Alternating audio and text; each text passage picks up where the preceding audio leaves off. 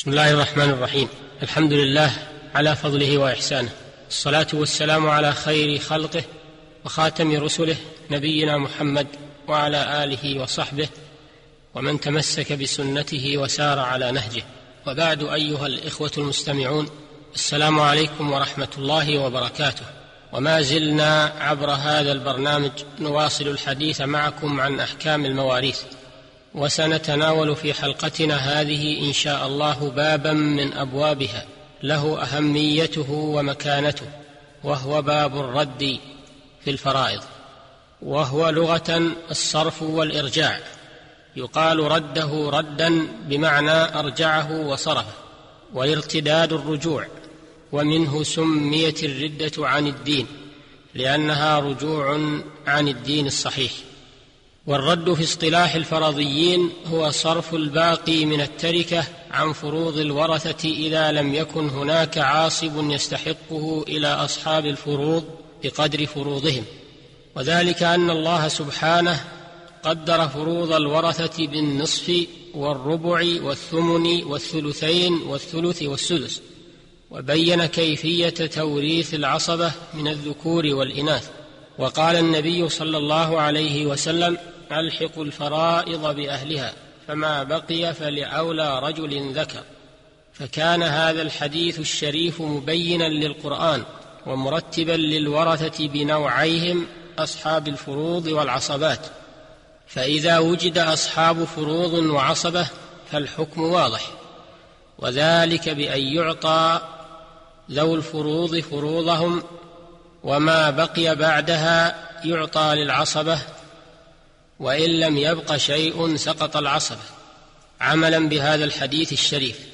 وإن وجد عصبة فقط أخذوا المال بالتعصيب على عدد رؤوسهم إذا كانوا من صنف واحد. وإنما الإشكال فيما إذا وجد أصحاب فروض لا تستغرق فروضهم التركة ولم يوجد عصبة يأخذون الباقي. هنا قد اختلف العلماء رحمهم الله في مصرف هذا الباقي على قولين.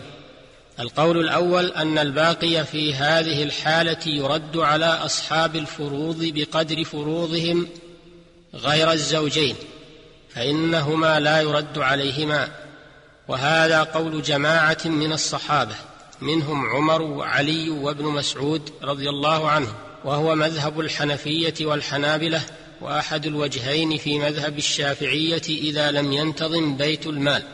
ومن أدلة هذا القول اولا قوله تعالى وأولو الأرحام بعضهم أولى ببعض في كتاب الله وأصحاب الفروض من ذوي أرحام الميت فهم أولى بماله وأحق به من غيره ثانيا قول النبي صلى الله عليه وسلم من ترك مالا فهو لورثته رواه البخاري ومسلم. وهذا عام في جميع المال الذي يتركه الميت ومنه ما تبقى بعد الفروض. فيكون أصحاب الفروض أحق به لأنه من مال مورثهم. ثالثا جاء في حديث سعد بن أبي وقاص رضي الله عنه أنه قال للنبي صلى الله عليه وسلم لما جاءه يعوده من مرض أصابه. قال يا رسول الله لا يرثني إلا ابنة لي ولم ينكر عليه النبي صلى الله عليه وسلم حصر الميراث في بنته ولو كان ذلك خطأ لم يقره. فدل الحديث على أن صاحب الفرض يأخذ ما بقي بعد فرضه إذا لم يكن هناك عاصب وهذا هو الرد. هذا هو القول الأول في هذه المسألة وهذه بعض أدلته. والقول الثاني أنه لا يرد الباقي على أصحاب الفروض وإنما يصرف لبيت مال المسلمين ولا يزاد أحد على فرضه الذي قدره الله له. وهذا قول زيد بن ثابت رضي الله عنه وهو مذهب المالكية والشافعية ورواية عن أحمد. واستدلوا لذلك بأدلة منها اولا أن الله سبحانه فرض نصيب كل واحد من الورثة فلا يزاد عليه. فلو قلنا بالرد لتجاوزنا ما قدره الله وهذا لا يجوز. ثانيا أن المواريث توقيفية لا يمكن إثباتها بالرأي. والتوريث بالرد توريث بالرأي فلا يجوز. وما استدل به القائلون بالرد يمكن أن يجاب عنه بوجه عام بأنها نصوص مجملة. فسرتها النصوص التي فيها بيان مقادير أنصباء الورثة فلا تدل على جواز الرد. هذا حاصل الخلاف في هذه المسألة وما استدل به كل فريق لرأيه. والراجح والله أعلم هو القول بالرد وذلك لأمرين الأمر الأول قوة أدلته ولم يكن مع مخالفيه ما يساويها. ثانيا من حيث المعنى فإن أصحاب الفروض أحق أحق من بيت المال في أخذ ما بقي بعد الفروض من مال مورثهم فحرمانهم منه ميل وجنف ومعارضة لقوله تعالى وأولو الأرحام بعضهم أولى ببعض في كتاب الله وتقدير الفروض في كتاب الله لا يمنع أن يعطى أصحابها زيادة عليها إذا كان هذا الإعطاء لسبب آخر.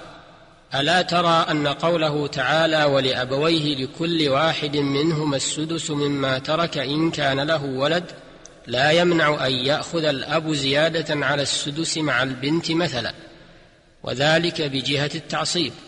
وكذا قوله تعالى ولكم نصف ما ترك أزواجكم. لا يمنع أن يأخذ الزوج ما بقي بعد النصف إذا كان ابن عم لزوجته أو مولى لها. وكذا الأخ من الأم يأخذ ما بقي بعد السدس إذا كان ابن عم وهكذا. فتقدير النصيب لأحد الأقارب بالفرضية لا يمنع استحقاق الزيادة بغير الفرضية لدليل آخر وهذا هو الشأن هنا والله أعلم.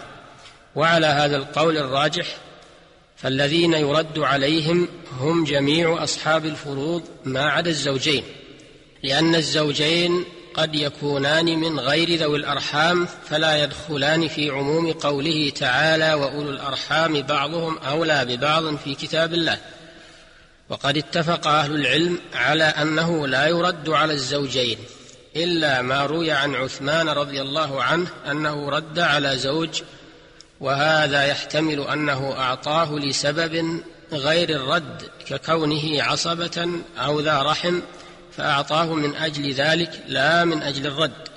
والله أعلم. أيها المستمعون الكرام إلى الحلقة القادمة بإذن الله لمواصلة الحديث فيما تبقى من أحكام المواريث والله الموفق والهادي إلى سواء السبيل. وصلى الله وسلم على نبينا محمد وآله وصحبه والسلام عليكم ورحمة الله وبركاته والحمد لله رب العالمين